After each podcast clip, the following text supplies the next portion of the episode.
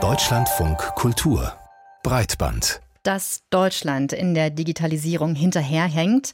Diese Aussage hat fast schon Klischeecharakter. Aber Immerhin, so langsam bewegt sich was. Zum Beispiel, wenn wir auf die bundesdeutsche Justiz schauen. Die Digitalisierung kommt da zumindest langsam in Gang. Und es mag jetzt für Nicht-JuristInnen banal klingen, aber dass man mittlerweile Verhandlungen auch per Videocall führen kann oder dass Prozessdokumentation und Akten auch elektronisch verfügbar sind, ist für deutsche RichterInnen ein riesiger Fortschritt.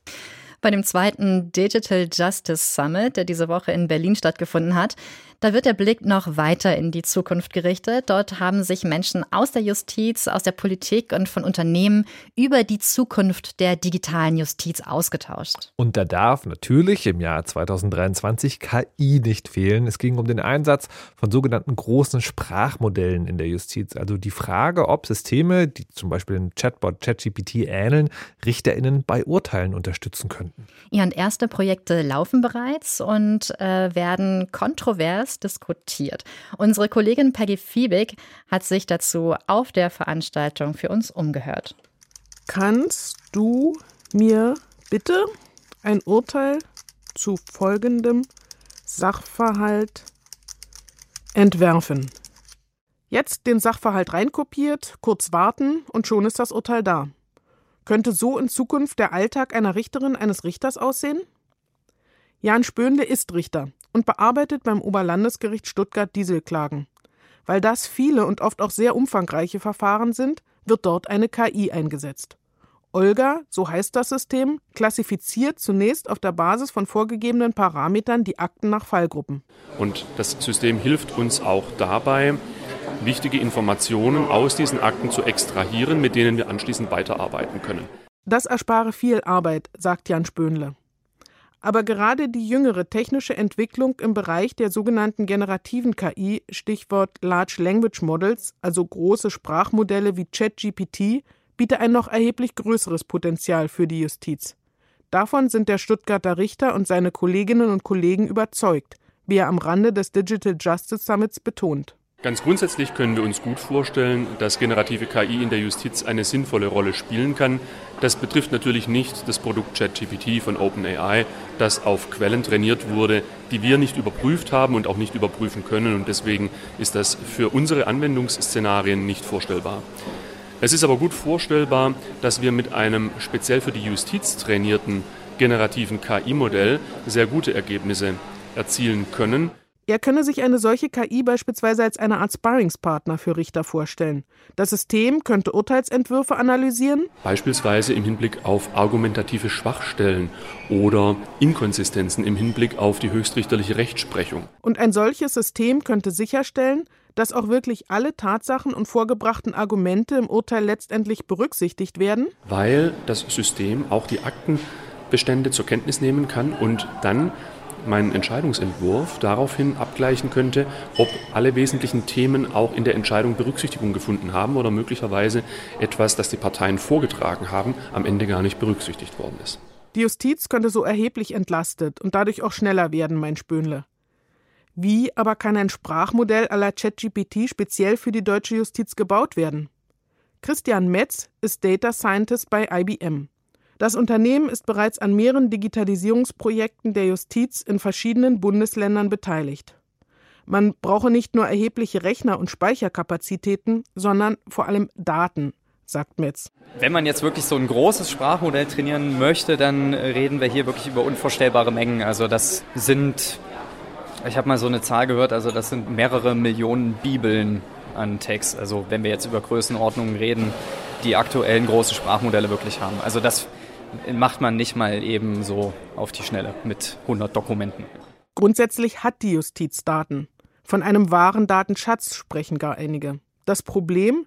Nur ein sehr geringer Teil, man spricht von zwei bis fünf Prozent, der Entscheidungen ist bisher veröffentlicht worden und damit für ein KI-Training überhaupt verfügbar. Denn zunächst müssten die Urteile anonymisiert bzw. pseudonymisiert werden. Und das sei immens aufwendig, sagt Richter Jan Spönle. Bisher geschieht das großteils händisch. Aber auch hier gibt es bereits Bemühungen, KI einzusetzen. Wenn wir diesen Prozess der sehr ressourcenhungrig ist, automatisieren könnten oder zumindest teilweise an Maschinen delegieren könnten und nur eine Endüberprüfung vornehmen, dann sind wir schneller, können deutlich mehr Entscheidungen veröffentlichen und diese Entscheidungen könnten dann wiederum als Grundlage dienen, um ein generatives Sprachmodell zu trainieren. Wie das dann tatsächlich umgesetzt werden kann, soll ein gemeinsames Forschungsprojekt von Bayern und Nordrhein-Westfalen untersuchen. Isabel Bialas ist als eine der beiden Leiterinnen der Denkfabrik Legal, Tech und Künstliche Intelligenz der Justiz Nordrhein-Westfalen bei dem Projekt dabei. Das Forschungsprojekt hat zum Ziel, ein Sprachmodell für die Justiz auf der Basis von unseren justizeigenen Daten zu entwickeln. Wir wollen dann in der Projektlaufzeit anhand von ein bis zwei ausgewählten Pilotfällen überprüfen, ob wir mit diesem Sprachmodell tatsächlich die gewünschte Unterstützungsleistung erreichen können. Denkbar ist zum Beispiel, dass mit Hilfe eines solchen Sprachmodells der Inhalt von Akten für den Richter zusammengefasst wird und vielleicht sogar auch schon Formulierungsvorschläge gemacht werden. Allerdings dürfe KI keinesfalls dazu führen, dass die richterliche Entscheidung vorweggenommen oder auch nur beeinflusst wird. Darüber sei man sich in der Justiz weitgehend einig, sagt Isabel Bialas. Es solle und dürfe kein Robo-Judge geben. Das letzte Wort müsse ein menschlicher Richter haben. Die Schwierigkeiten hier? Wir kommen dann irgendwann in eine gewisse Grauzone, wo die Frage ist, wie stark darf ich mich unterstützen lassen? Und bei der Frage, darf ich mir einen kompletten Entscheidungsentwurf vorlegen lassen, den ich dann noch einmal prüfen muss, scheiden sich im Augenblick die Geister und da diskutieren wir sehr intensiv. Richter Jan Spönle kann sich nicht vorstellen, seine Entscheidungen eines Tages einem Sprach-KI-System zu überlassen. Als Richter möchte ich die vollständige kreative Kontrolle über meine Entscheidungen haben. Und im Übrigen ist es auch so, dass im Grundgesetz fest verankert ist, dass die Rechtsprechung den Richtern anvertraut ist. Das heißt, der Richter, derjenige, der am Ende eine Entscheidung trifft, ist und bleibt ein Mensch. Ja, so der Wunsch für die Zukunft. Wie der Stand heute ist, das hat unsere Kollegin Peggy Fiebig auf dem zweiten Digital Justice Summit zusammengetragen. Ich finde, da kann man schon noch die Frage stellen, ist es vielleicht nur ein Ideal, was absehbar doch noch fallen wird? Weil ich befürchte schon, dass man sich das theoretisch vornehmen kann und vielleicht auch sollte, aber dass die Praxis aus welchen Gründen auch immer anders aussehen könnte, weil wenn ich jetzt mich persönlich nehme und ich vermute, ich bin nicht der einzige Mensch, der ist, vielleicht erscheint es ja dann doch irgendwann attraktiv, so anstrengende Arbeiten, die man immer wieder machen muss, doch sich abnehmen zu lassen, zum Beispiel Bagatellfälle automatisch zu verurteilen vielleicht? Ja, ähm, die, die Frage, die sich, glaube ich, stellt oder die ich da gerade so bei dir raushöre, ist ja, ähm, treffen wir dann am Ende eigentlich wirklich noch unsere eigene Entscheidung oder wird die irgendwie dann doch von der Maschine schon so vorbeeinflusst und wir denken uns dann, ja, ja, habe ich auch so gedacht. Also die Frage, wie sehr äh, mhm. schwappt diese Maschinenentscheidung in Anführungsstrichen in unsere eigene Entscheidungsfindung mit ein.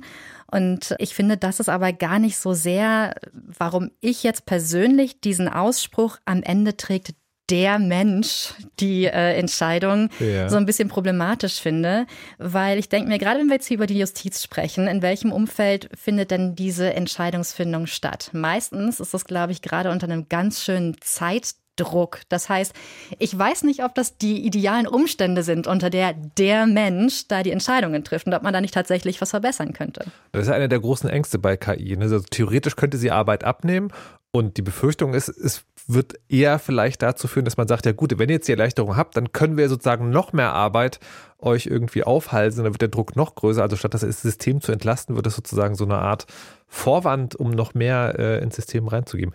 Das finde ich nicht wirklich beruhigend und ich frage mich, wie man da Fall, ähm, also Sicherheitsmechanismen einbauen könnte, damit genau das nicht passiert. Ich glaube, das ist eine gute Frage und das zeigt auch die Technologieentwicklung. Niemals gab es weniger Arbeit, eigentlich gab es immer mehr. Es gibt immer mehr mhm. Informationen und die müssen wir irgendwie bewältigen. Ich finde eine ganz interessante Frage, was ist denn so eine Entscheidungshilfe? Also ist es eine Entscheidungshilfe, die sagt, ich konstruiere mal, die Maschine findet, das hier ist jetzt die logische Konsequenz eines Urteils, so würde ich entscheiden und jetzt du Mensch, mach mal du. Spannender fände ich, was auch in dem Beitrag angeklungen ist, wenn zum Beispiel die Maschine sagt, hier ist eine Argumentationsschwäche in dieser Argumentationskette, hast du die auch mit beachtet? Dann sagt sie ja nicht ein Ergebnis vor, aber sie hilft dir bei deiner Entscheidungsfindung. Und das finde ich eigentlich total smart, wenn man darüber nachdenkt, wie nimmt sie nicht eine Entscheidung vorweg. Es ist aber, das ist psychologisch interessant, ne? weil die Frage ist sozusagen, ist der menschliche Widerspruchskreis so gestrickt, dass man dann sagt, nee, wenn du mir widersprichst, dann gucke ich das jetzt nochmal richtig nach oder wird man dann über kurz oder lang hat doch denselben Effekt, so einen Unfall, dass man sagt, ja gut, wenn du es kritisierst, dann wird das schon passen, dann nehme ich das jetzt an und prüfe das nicht nochmal nach, sondern übernehme das einfach.